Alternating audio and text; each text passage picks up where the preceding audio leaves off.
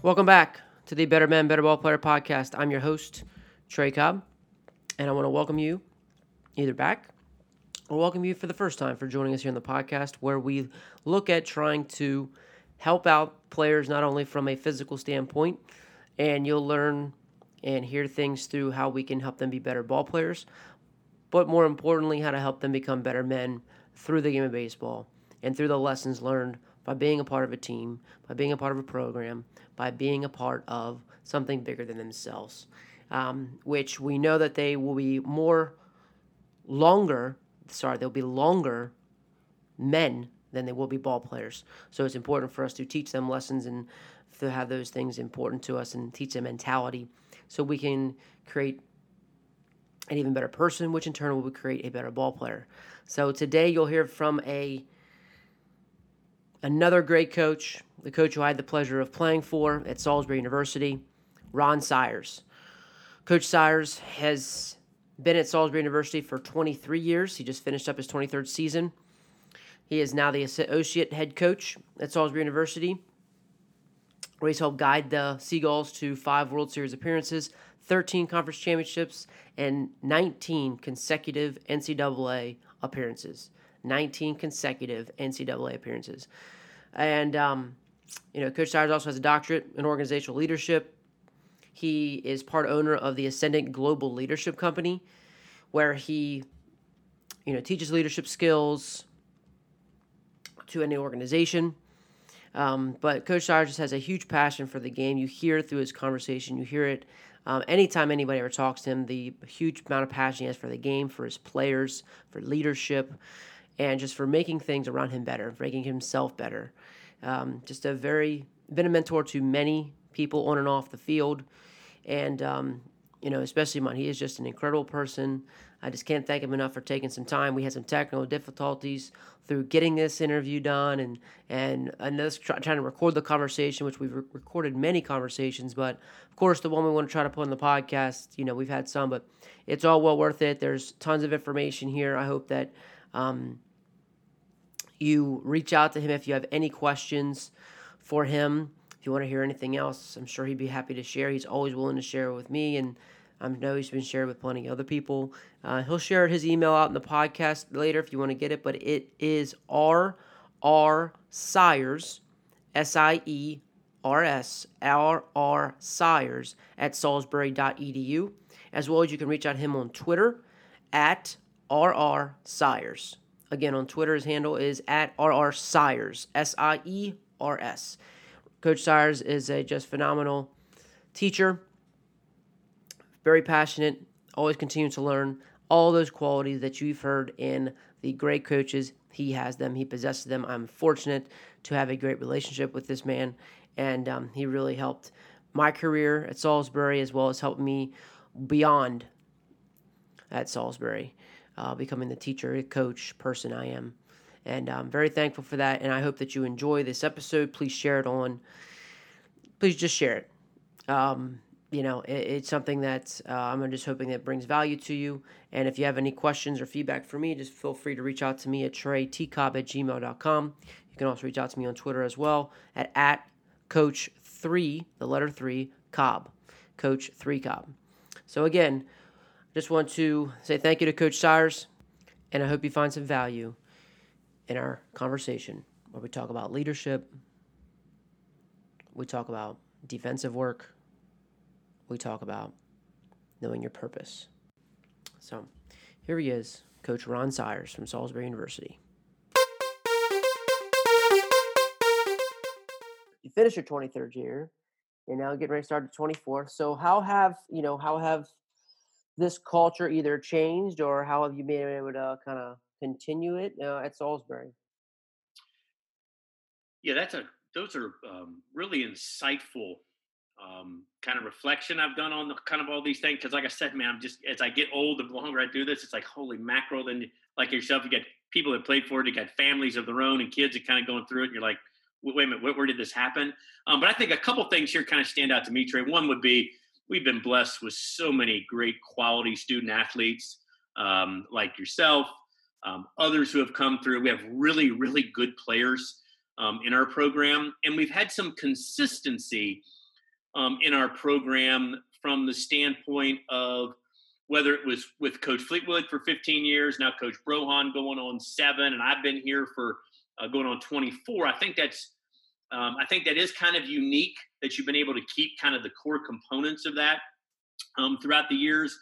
Um, I also think, and I know you're you're huge on that too, but I'm, I'm a big uh, Peter Drucker fan on the culture eats strategy for breakfast. We kind of taken it to well, I think it eats it for breakfast, lunch, and dinner.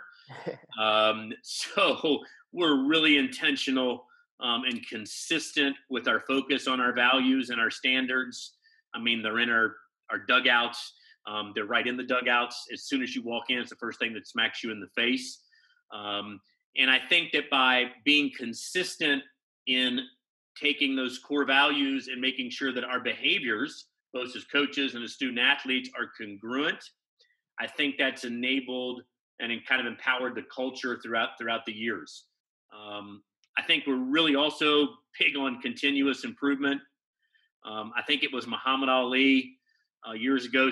Somebody asked him at 50, he says, Man, you're a lot different than what you were at 30. And I think his comment was something to the effect of, Well, if I haven't grown and improved in 20 years, then obviously there's something wrong with me. So I'd like to think that as a staff and certainly as a coach, I'm much better um, 32 years into this as I was in year one. But the only reason that's happened is just you know each year trying to continually improve um, you know doing your action you know your after action reviews um, having your exit meetings with your student athletes um, you know having those courageous conversations. What can we do to improve? You know what what are we doing that you think is helping you what are we doing that's you don't think is helping you um, I, I, myself personally as coach i've tried to i've tried to um, get away so much of um, you know looking and asking students student athletes questions from the feel perspective. I was a big hey do you feel that? Do you feel the difference? And sometimes i would get some good feedback from that from them you know do, do you feel yourself when you're pushing through that ground? Do you feel that? But now it's kind of more so okay if you feel it and you do it can you teach it to somebody else?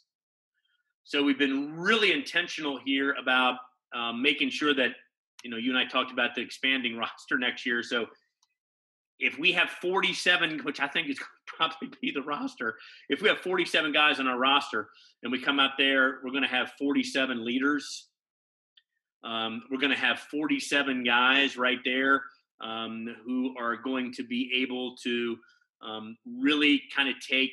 I'm a big Patrick Lencioni fan as well. Um, to kind of take his five dysfunctions of teams and take the dysfunction and make it a competency. So, you know, one thing, and, and we, with our freshmen coming in, or even sometimes our our transfers, is you know the idea of who who can they trust, right? You know, um, holy mackerel, can, can I trust that guy? You know, he's been here for two years, he's been here for one, or I'm a freshman, I don't know. So we really try to take time um, and build and model for him that vulnerability trust. It's okay to say you don't know how to do something. It's okay to say you screwed up. Um, it's okay to go to a teammate and ask them, you know what? You know, coach is talking about um, CWIC and DWI, SYWD, and he's throwing these acronyms at me and my head is swimming for the first two weeks here. I have no clue what he's talking about. Um, can can you help me? And so, what I think has really been nice here is that we've had, you know, sophomores, juniors, seniors who have been in the program for a while, who teach others and who lead others. So if I'm if I'm going to a, to practice number two and we're working on our um, our ground ball progressions uh, on the side, and Tom's not doing what we did yesterday, well, I'm not going to get all over Tom and ask him what's wrong. When we're done, I'll go to Tom's accountability partner. So if it's Trey, I'll say, okay, hey, Trey, you know, how much time did you spend with him yesterday post practice? Were you out here with him pre practice today? Um, were you helping him kind of navigate, you know, um, that the fog? Did you lift the fog from him so that he didn't get emotionally intoxicated when we started the, dr- the drill again, and then he's so much in his head um, that he can't actually perform like he's performed before. Um, so, so I think I think that intentionality there, um, the vulnerability, trust.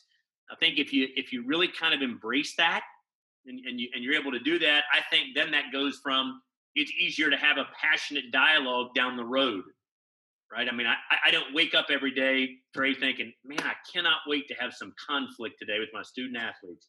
Right. Um, I can't wait to have con. But if if I built the trust with them, right, and we love each other and we care for each other, uh, and we've been vulnerable with each other, then it's okay to have that passionate dialogue. Then it's okay to, to master that conflict. Then it's okay for me to um, hold you accountable to the core values and the behaviors that we signed in our covenant on our first meeting in the fall that you said you were going to do this. Um, so then I think we're able to get more commitment from the student athlete as opposed to compliance. I've been around a lot in 32 years. Um, I think we've been very blessed here that the culture has really, really promulgated um, an environment of commitment over compliance, um, and and student athletes paying attention to results. You know, and, I, and again, trying to control what we can control. All right, I can't always control the outcome of the game, but I can certainly control the variables that go into my practice session. You know, did, did I practice today like a national champion? Did I practice today like a regional champion? Did I practice today like a conference champion? Um, did I practice today like, eh, I practiced today like a college athlete, but probably going to get me knocked out in the first round of the NCAA regional. Um. You know, how was my body language today? I know you're huge on that. Where you know, how was my body language? You know, body language never whispers. The old saying, right? Always screams. Mm-hmm. On top of that, so am I holding my my teammates accountable? You know, so if, if during a you know simulated practice, whatever, and I make an error, what what's my what's my positive negative response to that? You know, it's not my head hanging, it's not my shoulders hanging, it's looking back at a picture. I got you on the next one. We got two dead. Here we go but are our teammates holding us accountable? And I know you've been around game a long time too. I found that that peer leadership, that peer accountability, they're going to expect the old guy, Coach Siers, holding them accountable.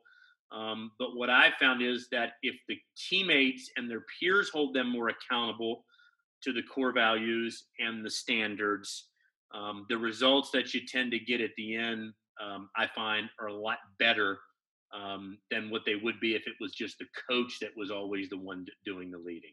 So I think that's a very long-winded way of saying, um, you know, I, I, think that we've been very fortunate in, in, what we've been able to do. Yeah, well, uh, I think I absolutely agree, and I can even speak to my time there. I mean, it was, you know, it, the, we were the best when we were able to work with each other, hold each other accountable, hundred um, percent. And those are the best teams too. You know, where I say, look, we're in charge of this because they really are. Um, and we just need to facilitate. It's the highest level of coaching is just facilitating. Um, so, so in terms of that, with the accountability partners, are you uh, are you truly intentional about hey, you know, having a conversation like you two are accountability partners? Yeah, what we've really been able to do here in the past was one of the things you would inquire about me. How am I? How am I different at year 32 as I was? It's kind of like that old saying, "Man, I wish we go back and tell our uh, you know, our first year coach, some year old guy, hey man, let me tell you, let me give you a little bit of the wisdom here, the old guy. Uh, unfortunately, we, we don't have a right to do that. Um, but yeah, the idea there of, you know, so for example, if we start our fall practices, and hopefully we're going to get to do that in September, yeah. praying for that, and we'll do that. Um, we're really intentional about making sure that our veterans, either, and a veteran could be somebody's been in a program for one year, you're a veteran, that those guys have intentionally invited over to their place, hung out with, gone to lunch with, gone to dinner with, it doesn't matter, made good decisions with. is, is our hope, right, as college coach, but that you've you've taken those young guys into the program. And then what I do intentionally, uh, and this is what I could go back and tell my my 23 year old self back in 1989, um, is that I make sure that in my conversations each day that I have, so I try to you know, I, am a big Excel spreadsheet guy. Um, and in my Excel spreadsheets, I will keep on there, you know, specifically, I'll try to pick four guys per practice that I'm intentional about having more of a conversation than just skill progression, what we're doing, our team focus, our thematic goals. So then I'll ask them, I'll say, hey, you know, um, which of the veterans, you know, have you hung out with this week? Who's invited you over to their house? Who'd you have lunch with this week? And then um, if we find, now again, is it 100%? Now, if I get somebody come in and say, uh, well, coach, I haven't had a, a chance to, well, did, did they invite you? Now, as long as the kid, as long as our veterans are inviting them, like, well, coach, man, they invited me over for dinner, but I had, I had a bio lab. or coach, that they invited me over for breakfast this morning, but I had an early, I'm the early lifting guy because I've got an eight o'clock class. Okay, we're on the same page. We'll adjust. If it becomes a, uh, well, I haven't really had a conversation yet with anyone, then we'll go to our veterans and then we'll have that conversation with them individually and then as a group. Why, why did that happen? Um, we got a lot of guys. I wish we had a. I've told this coach Brohawn forever. I wish we had a um, a, a, Division One budget yeah. um, so that I could really do some uh, Myers Briggs uh, and some disc profiling of our student athletes um, to really then be even more intentional and kind of match them up um, even a little bit more systematically and empirically. Mm-hmm. Um, but based based on our D three budgets, uh, we will go with the idea there of, of being intentional with, with our veteran guys. And man, you know, one, one of the most fulfilling things that that I've gotten out of this or I get is when we get to the end of the season and you talk to the fresh, you know, you do your exit interviews with everybody. Um, the old saying is your seniors, or at least some coaches think that the seniors are totally 100% honest with you at the end because they know their career, the career's over. They're kind of done. I think there's some truth in that. I think there is that they may say some things, but I think also um, there's some wisdom that they've gleaned over the years. But to hear the freshman or the the junior collar or uh, a transfer, the D1 guy that transfers into us, and we get a lot of D1, D2 transfers coming back. When they tell us, man, coach, I, you know, I, I was really thankful for Justin or for Trey um, or for John. Man, they really helped me out. They really loved me up. Um, you know, the old cliche, every coach in America will talk about having a family atmosphere. We all do. We all want it to be. But to me, the proof is always in the pudding of um, is it actually happening in the program, and is it coming from the people that that are actually having it happen to them? So to me, that that's the one of the most fulfilling things I get out of coaching is when those young guys come in and say, "Coach, man, Tom, yeah, I was with them. They really loved me up. They really helped me." Then you know that that accountability system itself is is working. And then same thing, we'll ask the veteran guys, "Hey, you know, what's going on with uh with uh with John? Coach, he's a little bit introverted. Okay, I, I understand that, and I know so was Tim, and so was Tom, so were those guys. So you got to kind of find a different way to, to love them up. You know, if he's not a big guy there and doesn't want to come over for dinner because there's going to be 15 other people there, right? It's not that he doesn't love it about you, man. That, that that's just not the way you get in with him. So what you need to do with him is, you know, invite him to breakfast you know, we've got, we got a lot of our guys that kind of do it was the old Chicago Bulls, I think, kind of started the Michael Jordan Breakfast Club crew where he got a, now again, he had his nice, um, you know, 40,000 square foot home where he can invite them all over there. But um, to where we got a lot of guys that will get up early and get in additional workouts, whether it's in the cage, whether it's um, coming out in the field. That I said, hey man, that's a great opportunity here. Invite him, invite him to the breakfast club, and, and invite him one on one in that. Don't bring him in with three, or four other guys. He's in, but bring him in one and then you'll develop that relationship with him. He'll understand that you love him and care for him there, and then he might then say, "Okay, I'll get comfortable being uncomfortable. I'll go to that dinner gathering, or okay, you guys are going to watch a game, and okay, I'll come on and watch a game um, tonight on top of this." So it, it's kind of like it's an evolving thing, but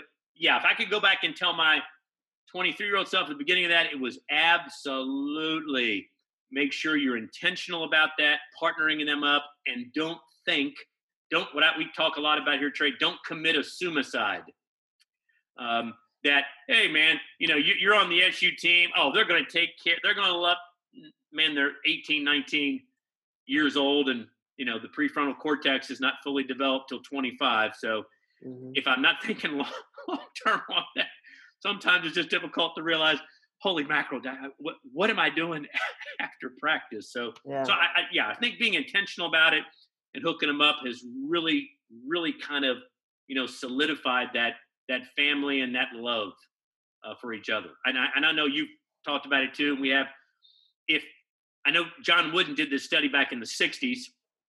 Um, love for somebody to be able to do it at our, at our university, come to our practices and find out how many times do we do we tell each other we love each other? How many times do now again? I don't know what's going to be in the COVID nineteen of the hugs and the bro mm. hugs and all that because I'm a big hug. So I, don't know how that's going right. to do ear hugs or ear high fives. But I think um, that you'd find that it, it's it's it's a lot. It, it, really is, and I get that from our we have our athletic coaching students that will come out to our practices and they'll note that kind of in their reflection. So it has to be more than just a word. And Sure. it's got to be more than just, hey, I'll talk to it about recruiting. No, talk to the people that have played here, talk to the alumni, talk to people that are in the program now, talk to the veterans. Go, go to them, talk, go right away. What can I expect? Um, and then I think the old saying is you got to do it twice as much as you say it. And we talk about DWY, SYWD, do what you say you will do. So there's two do's, one say. So it's, it's pretty simple. You know, okay, you said you were going to be with him at the Breakfast Club at 7:15. Were you? It's pretty simple. Um, and you've also got to be open. I found as a coach to to feedback from your student athletes. I'm much more intentional about the feedback from my student athletes now. So opposed to Trey waiting until an exit interview Okay. um, or waiting until you know, Lord, a kid struggles. Well, then they're all ears, right? Um, Right. You know, getting to them early. You know, I, I, and we've been really, I've been really focused on as the season kind of progressions, uh, as progresses. What I've noticed here at SU, you know, we've been blessed. 19 straight regional tournaments, man. Every year you got a chance to win a national title here. I, I'm thankful and, and uh, so thankful for that on a daily basis. But I also know that for the young guy coming in or the tra- that puts a lot of pressure on some kids. Hmm You know, that, you know, the kid that come in and say, "Coach, man, I, I, I don't want to be the first group that doesn't go to a regional. I, I don't want to be okay. Well, we can't control that part of it, but after week one or week two or week three, as the season kind of goes on, as the games, you know, I don't want to say get more important because we just focus on one at a time, but from the 18, 19 year olds perspective of, whoa, this is a big conference game. Whoa, man, this kind of gets us into seeding. I'm really focused on going to the student athlete and saying, hey, here's what I have for you this tomorrow, the next two days. Here's what I would like to work on that I think is going to help us mentally, physically, psychosocially. What do you think? Now, the veteran guys are usually pretty good because they know it's coming. They'll, coach, man, I, man, I- I'm good. Some are like, you know, coach, I'm whatever you got, I'm in. I'm locked in with that. Let's go with that. Others will say, man, coach, I'd like to spend a little bit more time.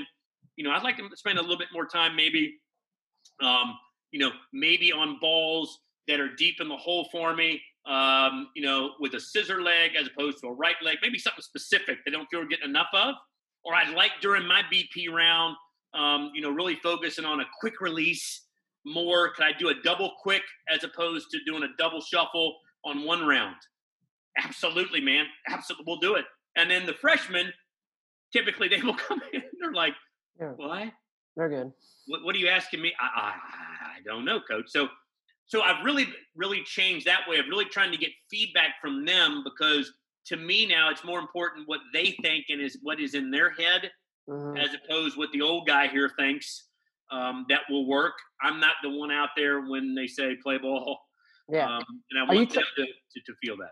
Are you, are you trying to like when do you find time to do those things? Just all throughout this practice, or do you have specific times? Yeah, well, what? I would do is I will give now. Um, now again, here's another thing that's going to change with the COVID world. Um, what would you do now differently from that? So in the past, we go at the end of practice, and I'm still in many things a hard copy guy.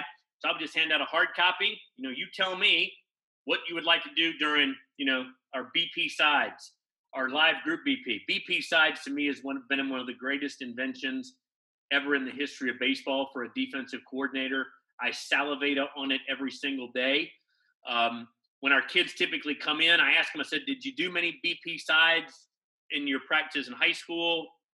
What? Yeah, we, we did BP every day. No, no, no, no.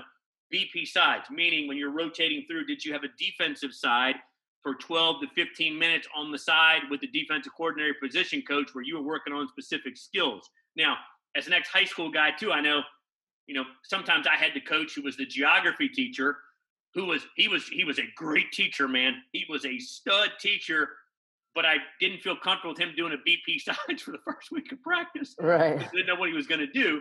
So I'll ask him, you know, hey, when you're coming over to me, here's what I've got. And sometimes, you know, they'll write on there, coach, you know, when I'm coming to you, I would rather do more of our early knee progression work than I would our full up, full prone posture work. Or I'll get guys who are really big into posture now.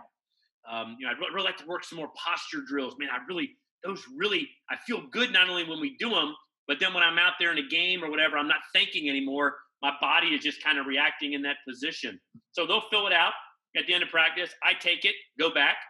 Um, I usually spend, I know you would ask a question there about practice preparation. you know, I'm blessed now because I'm at, you know, I'm at the college. So obviously the college, I have more time to prepare lessons than I did when I was a high school guy. So in between my classes, I'll spend usually an hour to two on my lesson preps for practice. Um, and I will take that data that they had before, make my changes individually. So we were just talking about like BP sides, man, and I love that because I never, we never, we never. That, that's something how you've grown, and that's how you've gotten better, and uh, I love that, man. So what, um, you know, when you get into the BP side, is it strictly just specific skills that each individual needs, or you kind of group them based on what they need? Yeah, we'll start out usually kind of foundational work. So if and and again, we're fortunate.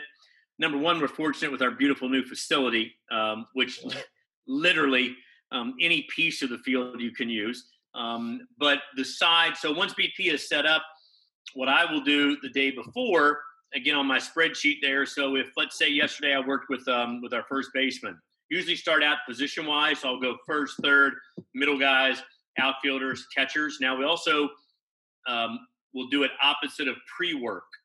So pre-practice work, if I'm if I worked with the catchers pre-practice, and obviously they're not coming to me in BP sides, it will typically be then our first baseman. So when we put our foundational stuff in, our footwork, our posture, that'll kind of be a collective together. And then once that's established after the first two weeks, then it becomes very partner specific. Um, so then I will have usually in groups of four. Some of our BP groups of four. I'll have I could have two with me. We're also blessed um, to have graduate assistants, yeah. um, which is wonderful. Um, so I get the opportunity to utilize them. So I could do something specific with a group of two. Our GA, Jay Perry was our GA. Our Jay Perry helped us last year. Austin Hina is going to come back and be our GA this year. Could then do two other drills, um, and then I could do it individually based on, on what they need. Um, you and I talked about the Hack Attack Love Fest that I have.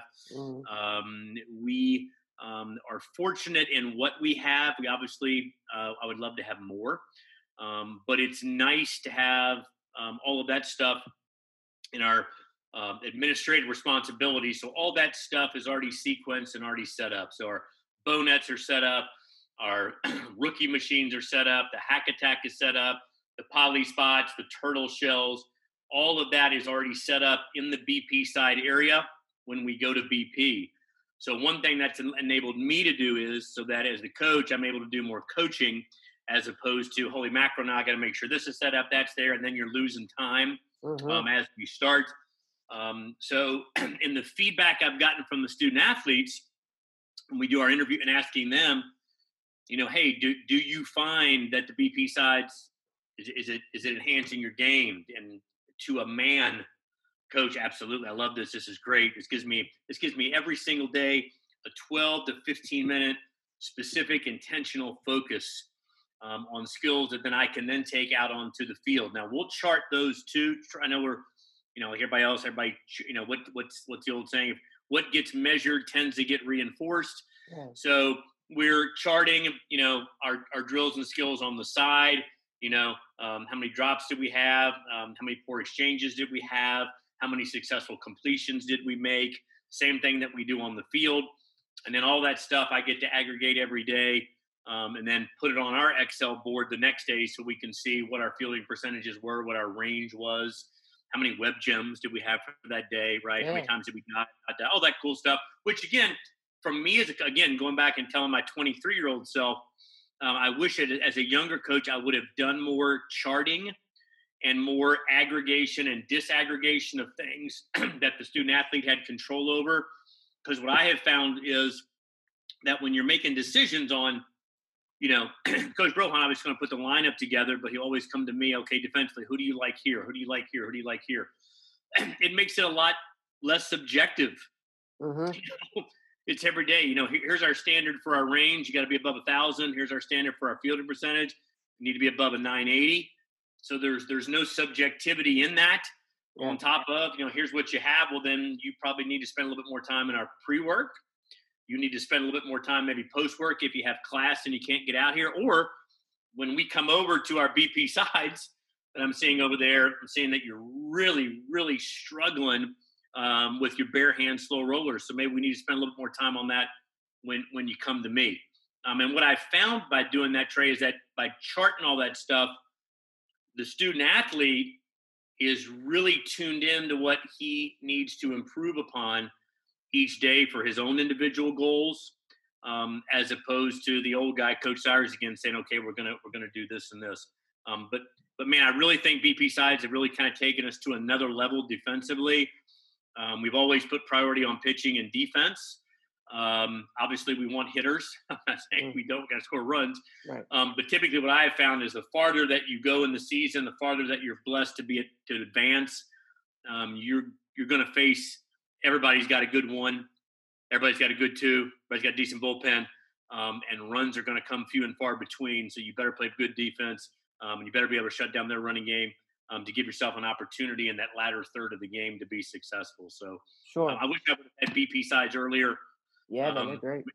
But man, I yeah, I, I absolutely. So you're basically them. you're basically running those off to when when you're saying 12 to 15 minutes, probably a group to finish hitting, and then we just. That is correct. Yeah, so that group will come to me. So the kid, the group that's in the K after they've done our cage work, our pre work, our prep work, our live work, they will do live hitting. They come to me for their BP sides, and then they will rotate out onto the field. We do two defensive rounds because we have five hitting groups. So they get two defensive rounds out on the field. So all that's all that's charted. So let's say, for example, if you know today, um, and I have to coordinate this with our hitting coach. So whatever rounds he is doing, I'll make sure that whatever we're doing defensively makes sense. Um, so if he's working on a, on on a power ground ball round, we're doing power ground balls to the infield. Obviously, we play on turf, so that help. That's an advantage for us. Okay, great. Well, then I'm going to make sure that we're going to work on infield in on that particular rotation. Um, if he's working on, you know, driving the ball to the middle of the field, that's going to be my round. We're going to work on D, uh, BP uh, double play feeds and pivots. Um, but then that also can help me on the BP sides of the prep work I can do to get them ready to go for the field. Oh, Got real good feedback on the kids from that too. They like that. They said it's kind of, you know, I'm kind of, you know, forming up to warm up, getting to do it. Then I get to do it live twice, which is yeah. great, back to back, as opposed to it's kind of just you know you know idiosyncratic. I don't want to be a cage guy. Then I go one on defense. Now I'm one in a cage, um, and it kind of gets a little bit takes a little bit of the fluidity out of it. Um, but but yeah, I, I wish I would have I wish I would have done the BP sides a lot earlier in my career. Yeah, for sure. And when you go to when you go to post, you said you post them, I guess, at the locker room.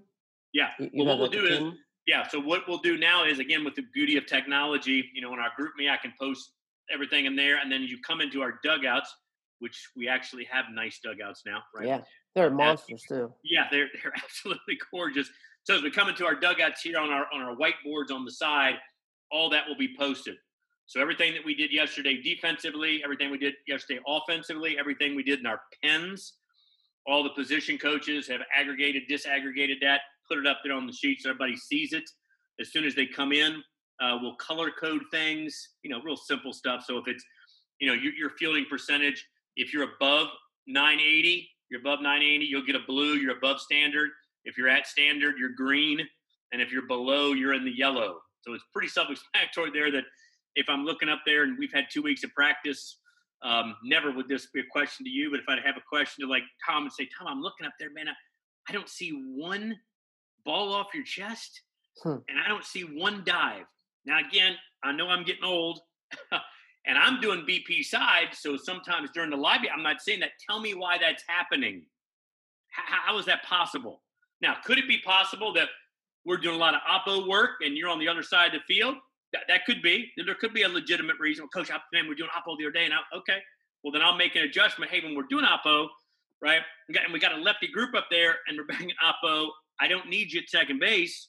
We're going to throw you over the six hole right? Mm-hmm. Five, six, oh, and you're going to get to work on that. Um, or they don't know that, oh, I'm supposed to go max effort on every ball that's put. Yeah, so that the goal there would be. So then when we get in a game and you do it, it's, well, all right, I'm going to clap my you up. Great job. But I mean, I'll know you're going to do it because I've seen you do it, you know, thousands of times in the, the simple things um, that, that are that I think the charting again takes the subjectivity out of it.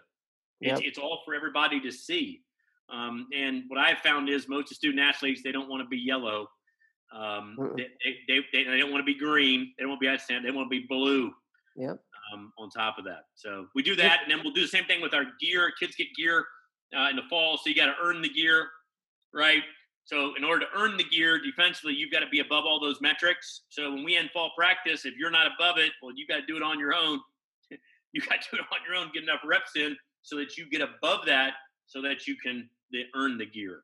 Um, we've had some really cool uh, trucker hats, I call them. They're kind of the big brim top, just with a, a maroon, nothing on it. They look like the old T-ball hats I wore. uh, and then we'll have just a blank old uh, maroon shirt, yellow shirt, white shirt, and your white pants. That's what you wear to practice every day in the fall until you earn the lid, the shirts, and then you can wear those. That's cool. Yeah, that's super cool. So like, and and are you? I guess is it is it is it broken down into even like two hand, forehand, backhand, backhand pick, backhand oh, rake? Absolutely. Um, and one thing that I've also um, changed, I love it. I love my uh, laminator. I don't know if you have a laminator that you use at your practice, um, but I bought me a laminator about four years ago. Couple, t- actually, a couple of the professors in the department they had it, and I was like, "Man, is that thing expensive?" They're like, "No, man, it's only like 40, 50 bucks get you that." So what about the paper? Mm-hmm. Not that bad. So I bought me a laminator, put on my desk, and then what I'll do is is I'm typing up my plans, um, and I'm typing up all my progressions for that, whatever it may be, whether it's a star drill, whether it's a square drill, um, whether it is uh, forehand, backhands uh, whether it's our progression on our knees or Ozzie Smith, whatever the drill is on that, our posture drills, I've got them all laminated. So they're all laminated on top of that. I will then make a copy of that. I send it to all of our infielders prior to practice so they can kind of prepare for it, and then we post it in our dugout. So what I found from that is that also saves time. That saves two or three minutes as opposed to maybe explaining again what we're doing today. My coach, I already know it. I've already seen it. Um, we'll also will videotape um, it on the side too. I mean, it's so nice now with daggone, you know, iPhones and iPads. We've got so many gadgets and devices we can use can tape it, film it, send it out to them. Easy for them to review at the end of practice. Um, and then I just keep I keep all those laminated sheets with me. Uh, one hole punch it up on the top, and just clip it right on the side of my pants. So you get those little um, those magnetic strips that come on. I got yeah. it hanging right there. I look like uh, I'm the offensive coordinator That's for right. Cleveland Browns. Um, so, but the nice thing about that is too, I found out that by clipping that on, what what I found, I used to be again going back to what I used to be. Used to be a big clipboard guy. Saw myself on the clipboard, have it there, and I'd take some. What what I found is, man, that clipboard can get cumbersome. You know, if I'm feeding the machine or I'm trying to demo something or I'm trying to actually, you know, hands-on help somebody, that clipboard becomes a pain. And then I found that I'd leave it over here and then I'm wasting mm-hmm. 15 seconds to go get it. So I said, I'm changing this. Boom, go to laminator, clip that bad boy on. It goes with me everywhere. I never lose it and it allows me the freedom of movement to to be able to coach. That's why I love the rookies and the hack attacks. Um, our goal, uh, hopefully next year, we're going to have a fungo man, at least one of them. Oh, um, nice. Yeah, so that again, it it just allow what it allows you to coach more. Yeah, it does. You, know, you actually get out there with with the student athlete, and that's the part I enjoy the most is teaching and coaching. So, um, yeah, I, I, found that that laminator really allows me to do that to have those things really um, prescriptive. Yeah, well, so you talked about you know like you, how you've changed, you know, even from the simple thing of the laminator, and we've talked about other things that you have have changed. What is something that you know in the 23 years, and I know you've talked more like what's something that's kind of stood the test of time, man? What are you what are you saying like you'll this this hasn't changed? Man, uh, uh, attention to detail. Yes, uh, small things always matter. Um, we will be fundamentally sound. We absolutely will be fundamentally sound. We will teach pedagogically with sound methodologies and techniques that are based on data. And I know I'm preaching to the crowd, to the choir. That will be based uh, on teaching pedagogy, and that has stood the test the test of time. We're going to be continuous learners. We're going to be continuous learners. That's I always try to. I'm going to bring something. I, that's another thing that that I found too is each day that we're doing our progressions, each day we're doing our BP sides, it is going to change. The focus isn't going to change the skill, but we're going to change the way that we do it. And what I found on that is, is that man, the the, the um, focus level and the intensity level really ratchets up because the more particular methodologies I can have for dealing with a backhand ground ball, the better um, focus I get from the student athlete. And sometimes I've learned too is that sometimes a student athlete maybe gets it better by doing it in the way we did in drill number three than maybe they did on drill number one. Now, are you talking in terms of like a cue, or are you talking in terms of like off of a fungo, or more like, so you, on you... changing the specific way. So if, if if it's me, like for a simple thing, if we're doing our posture drills, yeah. maybe yesterday on the posture drills I was just rolling you the ball. Yeah. Well, maybe today I'm coming, I'm hitting it to you off a tennis racket, and maybe today I'm doing a short bat fungo. And now maybe today I'm doing it on the rookie machine. Okay. Or maybe today we're doing our knee. So just kind of flipping that up. Uh, that's been having a daily lesson plan. Uh, I'm a lesson plan fanatic. I'm, I don't know if I'm, I am weird, but I love making a lesson plan for practice. I love, I love it even more now when I get to lamp. Coach Brohawn kids me all the time about my lamination. He's got his, I, I love it. Um, I think again, if, if, you're prepared, you're gonna, you're gonna be better. Um, also, uh, continuously being a lifelong reader. Uh, I'm a, you know, I do believe all great leaders are great readers. Um, this quarantine, man, holy mackerel, I've read 23 books. I'm on number 24 now since March wow. the 10th. Um, I try to read a book a week as my goal during the year. Um, wow. And I try to take what I'm learning there, not only sharing it with the student athletes, trying to get Coach Brohawn to at least get one book every six months. Uh, he, it's getting better. We're getting him there. Um, but also to tell the student athletes, hey, you know, I read this. Here's how it's kind of impacted my own life, and here's what I'm trying to do differently now. Yeah. Um, and not forcing it on them. Uh, we have done some book clubs before. I love those. Yeah. Um, cool. And I think another consistent, last consistent thing I would say, Trey, I've done is I really tried to outsight, um, meaning I always try to go to at least four practices of other sports that have nothing to do with baseball every single year in the fall. so to give you an example, last fall, um, I went to women's field hockey practice. I went to a men's soccer practice. I went to a volleyball practice, and I went to a men's football practice. Now, I, I love football. I'm football guy, so I, I, I usually go to a lot of football practices. I love football. But what I do is I'll go to that whole practice. Coach Brohawn says I'm the nerd guy up there with my laptop. Yeah. And and I'll sit there and I'm just watching and I'm typing and I'm videoing to see, hey, is, is there something they're doing there that man we could bring back and make baseball a little bit better? You know, I, I love the way that football does periods, five minutes. You know, five minute yeah. periods, five minute blocks, and putting clocks up. So we went and bought. We have this massive, again, Coach gives this massive stopwatch that we now have out on the field because I've seen it. It's always the five minute, and they're popping it. So that's out there for each of the drills, for each of the three minute, four minute increments. Um, or if we're timing guys getting out of the box, last rep and BP down the line. Um, if we're timing our redirects from the time the ball hits the outfield grass to the time that it gets redirected from from the outfielder, we got we have, we have a five second redirect rule that that's up there for them. So all this, I'm thinking, you know, all this stuff I'm getting from from football, right? Um, or you go go to a field hockey practice and how they'll do their skill progressions. It's a little bit different than how we do ours. I'm like, man, I could take that back. That's unique. So what, what I've tried to do there over here is just continue to learn, man. Um, yeah. And even and even go at the you know go, I, to me, and I may be biased in this.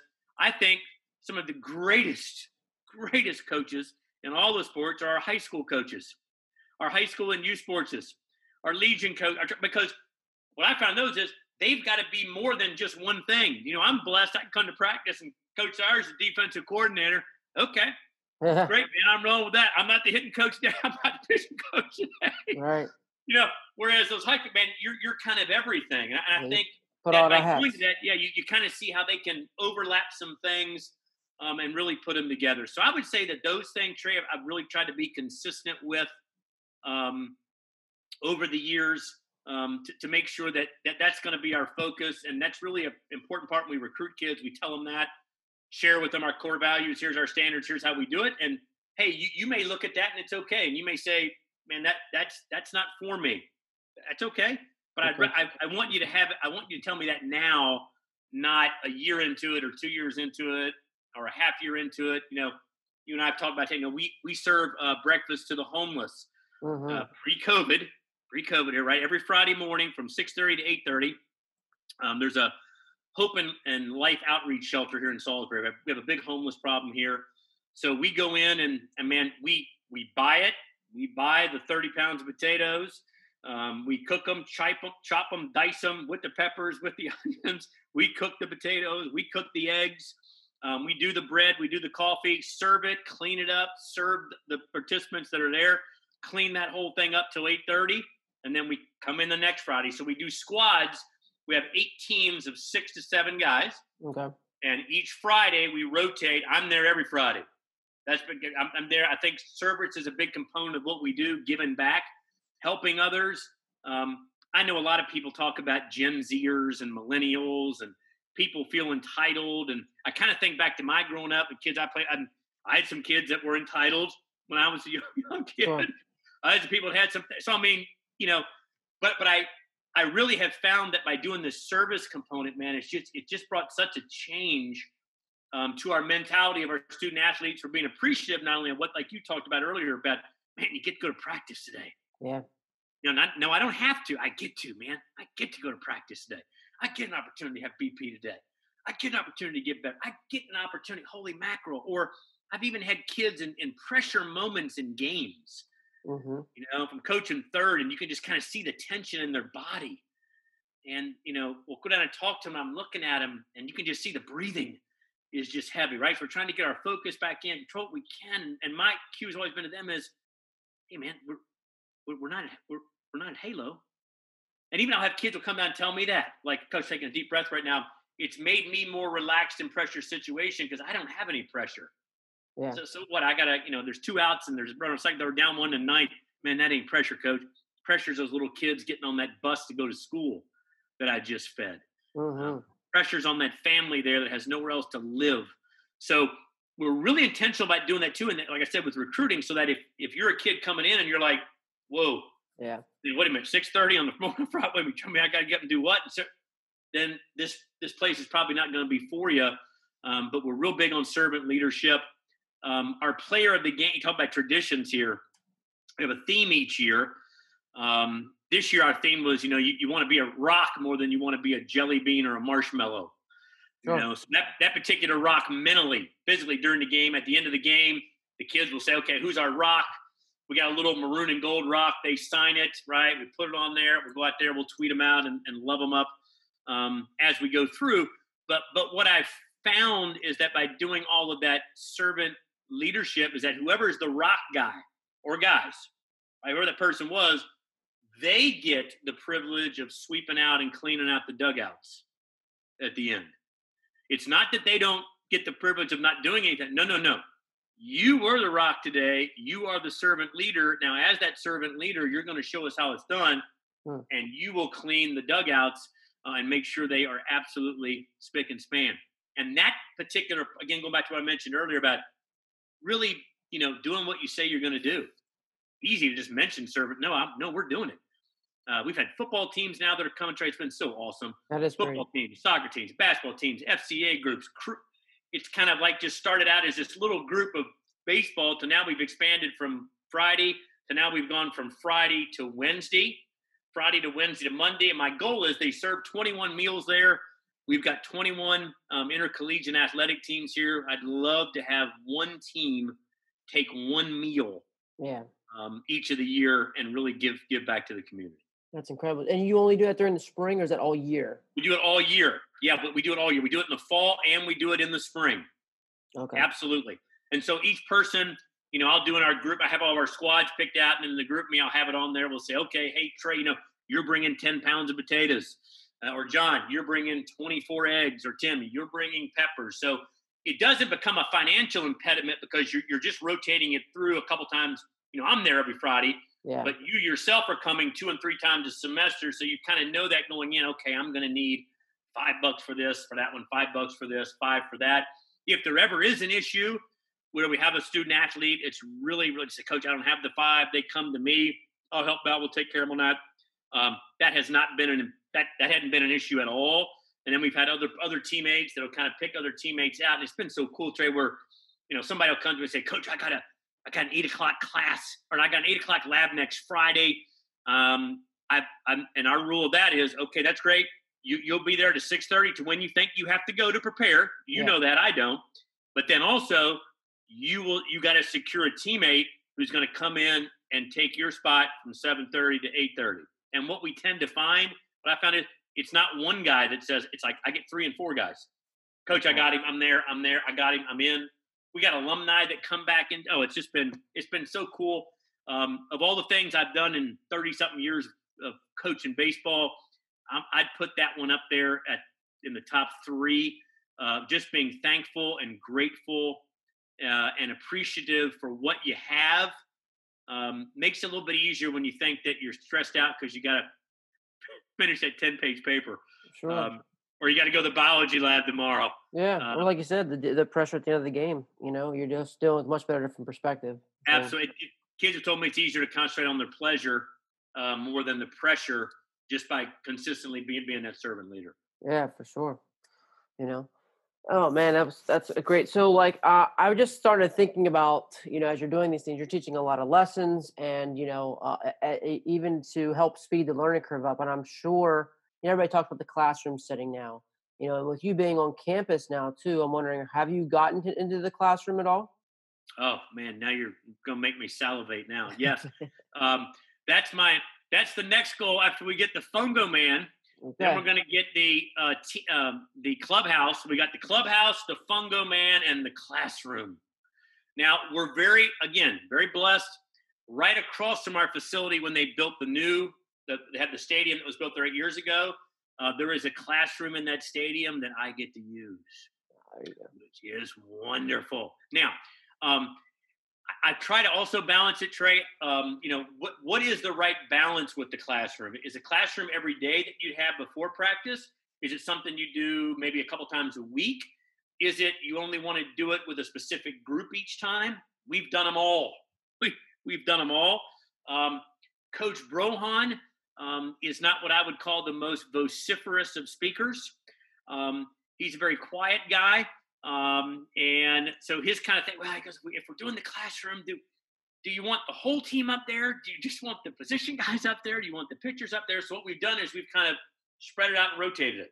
Okay. So sometimes we'll have team sessions. Everybody's there. The whole team is there uh, because we're talking about a cultural norm. Right.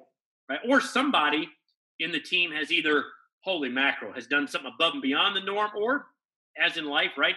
logical consequences are the best reinforcers in life I have found. So maybe somebody's violated a cultural norm, mm-hmm. or maybe as a group we did. Maybe maybe we just didn't do something that we should have done. Maybe we didn't clean up the weight room. You know, maybe maybe we didn't didn't clean our plates in the weight room on Tuesday, uh, and that goes against you know being a good teammate, being the teammate. So we'll talk about those. Then other times we'll have classrooms before practice if if we're going to put in a new schematic.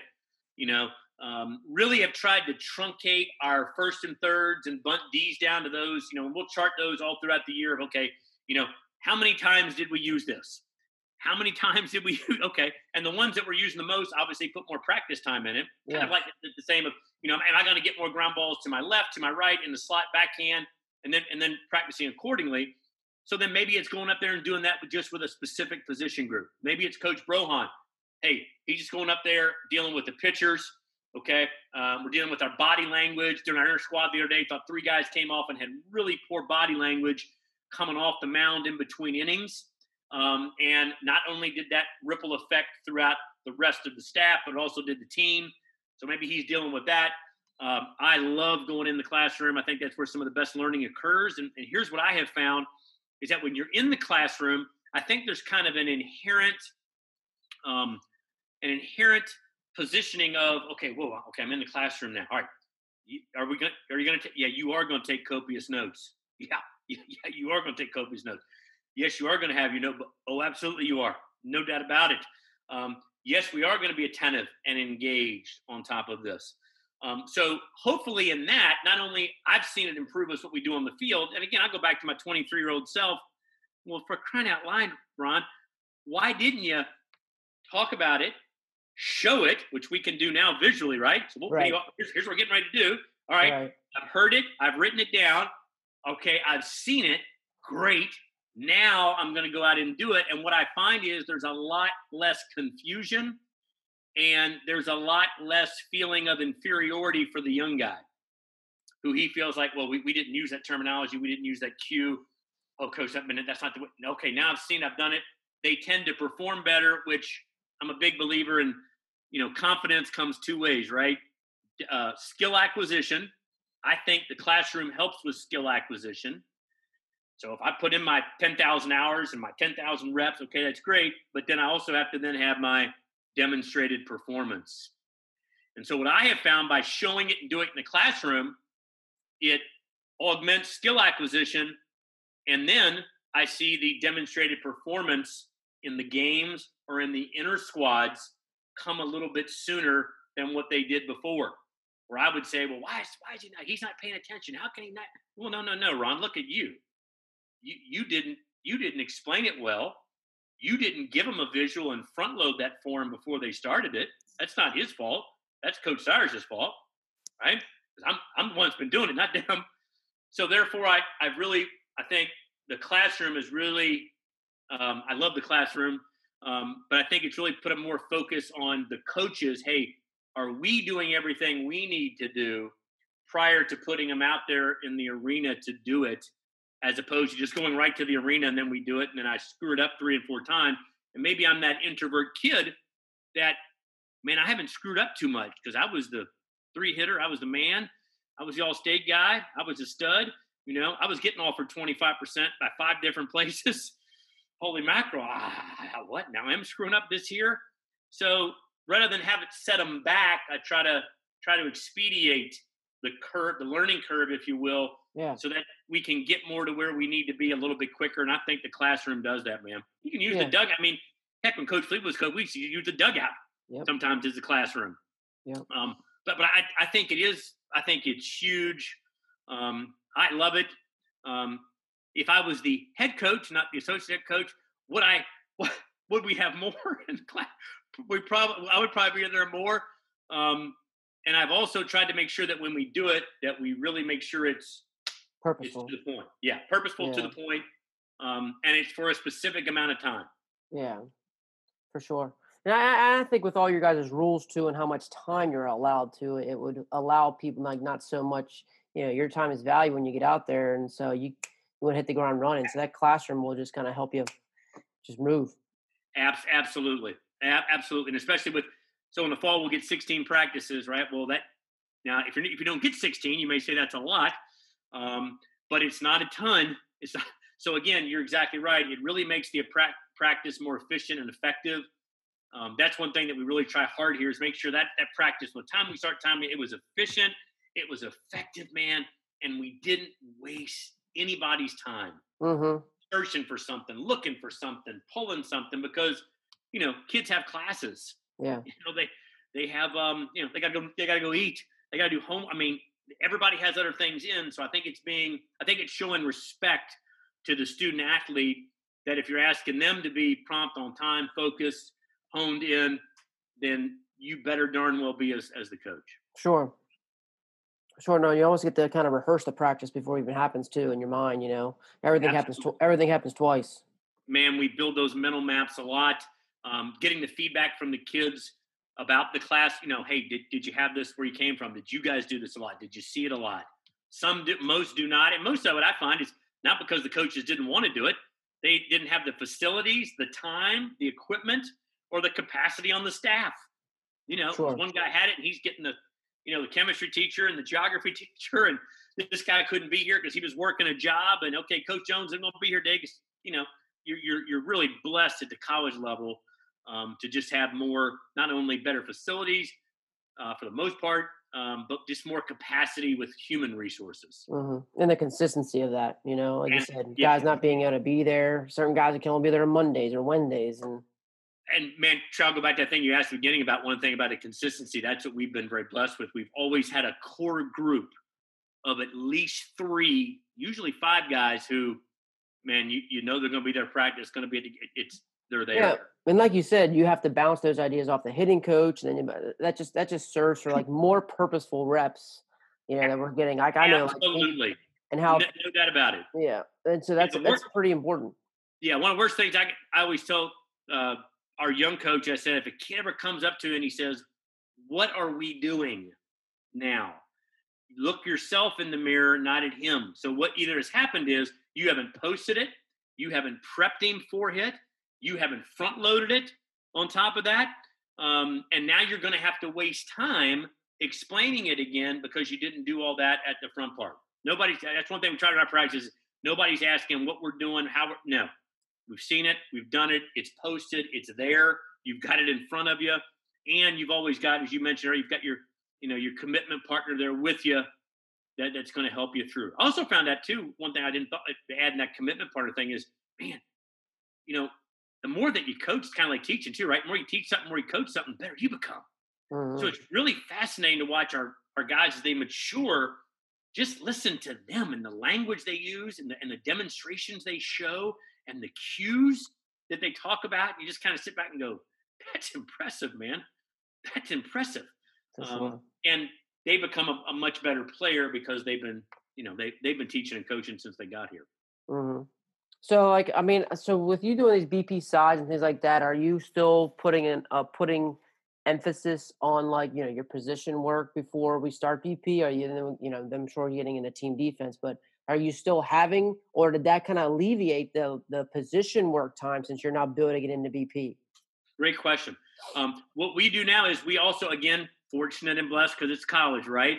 Each day I have 45 minutes of early work. So in that 45 minutes of early work, and again, it's always skill specific. Could be first baseman again, right? Middle guys, corners, catchers, or outfielders. So I get that rotates in with what I'm rotating in on the BP side. So if I'm working with the outfielders today uh, and we're working gap routes in the outfield, then when those guys are doing BP sides, they're not going to rotate to me again. I'm going to have another group. So basically, what it's allowed me to do is get two specific groups each day on specific skill practicing with their position coach. Now, in a week, now NCAA allows us six practices a week, right? One day off for games. I can get everyone in twice through the week. It's fantastic. Either through early work or BP sides. Yes. And yeah. then when they go to the early work or BP sides, now when they're going out during the live BP round, they can just perform. Mm-hmm. So now I can flat out just perform. So I'm getting in my teamwork and I'm getting in my individual work all throughout that. And again, it is because of the scheduling. Now, again, you got to be careful. Like, you know, we'll have all of our kids' schedules. So I know that, like, wait a minute, man, Tuesday, I can't do early work with outfielders because 50% of our guys have got a chemistry lab okay. at one o'clock. Okay, mm-hmm. can't do that. So we'll rotate it in to where those guys are never there on that on that Tuesday cycle. And so so and you said if you bring a guy in for early work, you're not pulling them for BP sides. That that is correct.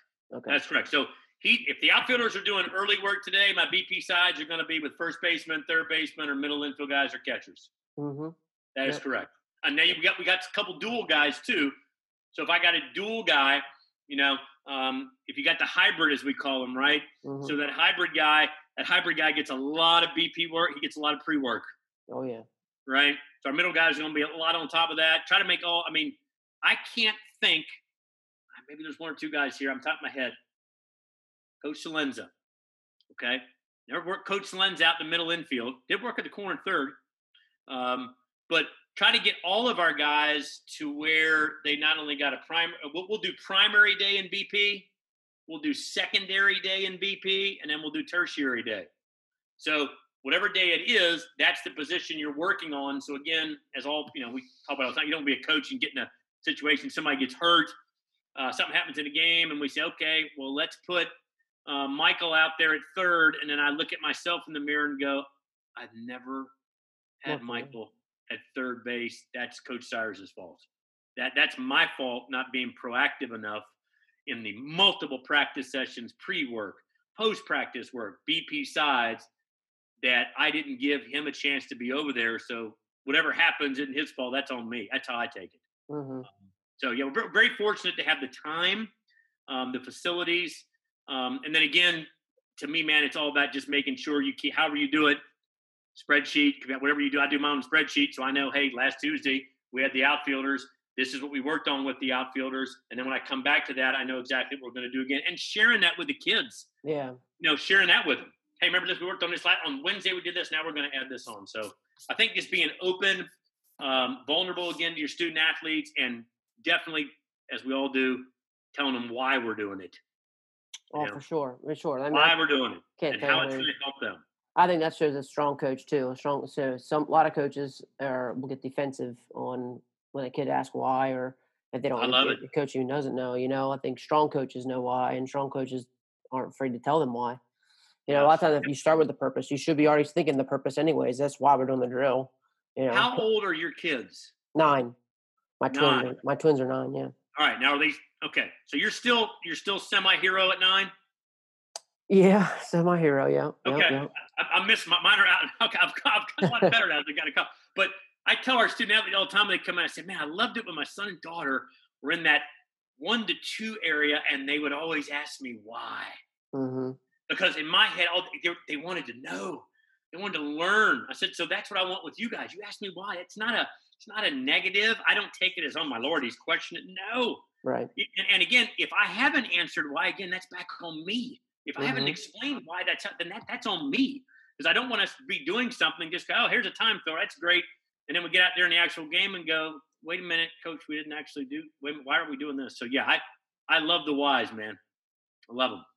Yeah, I, I, I totally agree. I totally agree, and that just I think it just goes to the show and just uh, your humbleness, and I think it just goes into show your leadership. You know, and again, I think bringing in the com- the commitment versus compliance, and I love how you said that, and and how and how you're going to get more of a committed guy when they when they know that and and things like that. And that's the kind of guys you're you continue to develop. You know, so it's it's awesome. It's awesome. But I think I think I, I think that's that's a pretty powerful place to stop too, man. Like I don't know how like that's you know knowing your why and, and loving the whys. I think that's man. Like I, I'm gonna that, that's gonna be that's at the top of the list right there, man. Um, and again, go back to my 23 year old guy again. I'm yeah. um, I, I, I knew it, knew the why, but it, it's really kind of manifested itself even more so now. And I think also as a coach to be able to share that with your, with your student athletes. Yeah. Here, here's my why, why I'm doing this for you. Here's why I love you and care about you. Yeah. Uh, here's why I'm holding you accountable. Here's why we have these core values. I don't want you coming back to me in 5, 10, 15 years and say, my coach, you let me get away with that. Let me cheat on that. You never said anything about me there. I didn't feel like you loved me. I didn't feel like you cared for me um, that would hurt me more than saying, man, I wish you'd have spent more time with me on my power base at the plate um, because I really think that would have helped me spray the backside of the field a little bit better. Right. Yeah. So it kind of kind of all comes full circle there, man. Absolutely. For sure. Nah, for sure. That was fantastic. So, coach, let me ask you something. Like, so would you mind if you would put your email out if anybody else wanted to ask you about like oh, your side stuff? Buddy. You know, the sure. things I'll give you my stuff? email and my Twitter email? handle. Okay. Yeah. Uh, email is rr S I E R S mm-hmm. at Salisbury dot edu. We got to have a little go Gulls love in there. Go Gulls, baby. Yeah, absolutely. And then my Twitter handle is at R R S I E R S. And I'm a pretty um, I, am a very consistent uh, tweeter. Yeah, you're pretty active tweeter and retweeter. Um, I do our I do ours and I also do our Salisbury baseball Twitter account as well. So I'm kind of the dual thing on that. Yeah. Um, so yeah, if anybody wants to reach out to me, man, love helping people. Um, love adding value uh, to people personally and professionally. Um, and that that's been a joy in 32 years of coaching um, and teaching is being able to do that. Um, and I think by keeping that in the kind of the forefront there somebody's why, mm-hmm. um, it, it gives you a very grateful appreciation for every day you wake up um, and get to think, man, I get to go out um, and make an impact on uh, on young men. That's uh, that's that, that that's been powerful for me uh, for my 32 years. Yeah, and you certainly have uh, made an impact on me. So I mean, I really appreciate all your efforts. I appreciate that, brother, very very much. You know, so again, coach, I was can't thank you enough for all this time, and I, I love it. And I'm glad we were able to finally work, actually record a conversation with we've had because we've had many of them. I'm like, we might as well just record it. So, um, this is this is fantastic, Amen. and I just love talking to you. And I'm sure we're going to talk more about some some side stuff, some early work. I'm going to pick your brain about that sure. even more probably. Absolutely, um, be glad to send you all of our stuff, everything that we do. Love yeah. it. Um, and our uh, our fall practices are always open. Any coach and stuff want to come oh, out? Absolutely which has been really kind of cool too to kind of have that. It's kind of nice. Uh, on top of that, to have them come out, and I will, if you do come out or any other coaches want to come out to our practice, man, we'll have the schedule for you. uh, the practice schedule for you, all of our BP side stuff, run off for you, and you're more than welcome to keep it, use it um, to help you in your uh, your program. Yeah, that'd be awesome. That'd be awesome. I've I've I've taken that approach more because you know sometimes the ABCA and going to conventions are tough, you know, and um, but being able just to go go watch someone else's practice is huge. I like I remember, you know, this is this spring I had the opportunity. I, I just went to go see Mike Franklin at Catoctin. And I was like, I got to go watch awesome. this guy teach. I got to go watch. Oh. It. it was it was incredible. I mean, it was just incredible, like the teacher that he is, and and I'm like, if I had a, if I if I could, you know, when I get a chance to go places, I need I need to go. Oh man, one of the things, you know, I, I um I tried started a couple years ago, tried to go to a again blessing of college here, try to pick somebody in the fall. I went to University of Kentucky, Coach Mingione um, welcomed me in, let me come in there for three. It was unbelievable. Put me on the. I'm sitting there going, "You got to be kidding me!" On the it, it, that's one thing I love about the baseball and the ABC and, and the coach association. It, maybe their coach association are just like us. I don't know, but it just seems like people are so willing to share.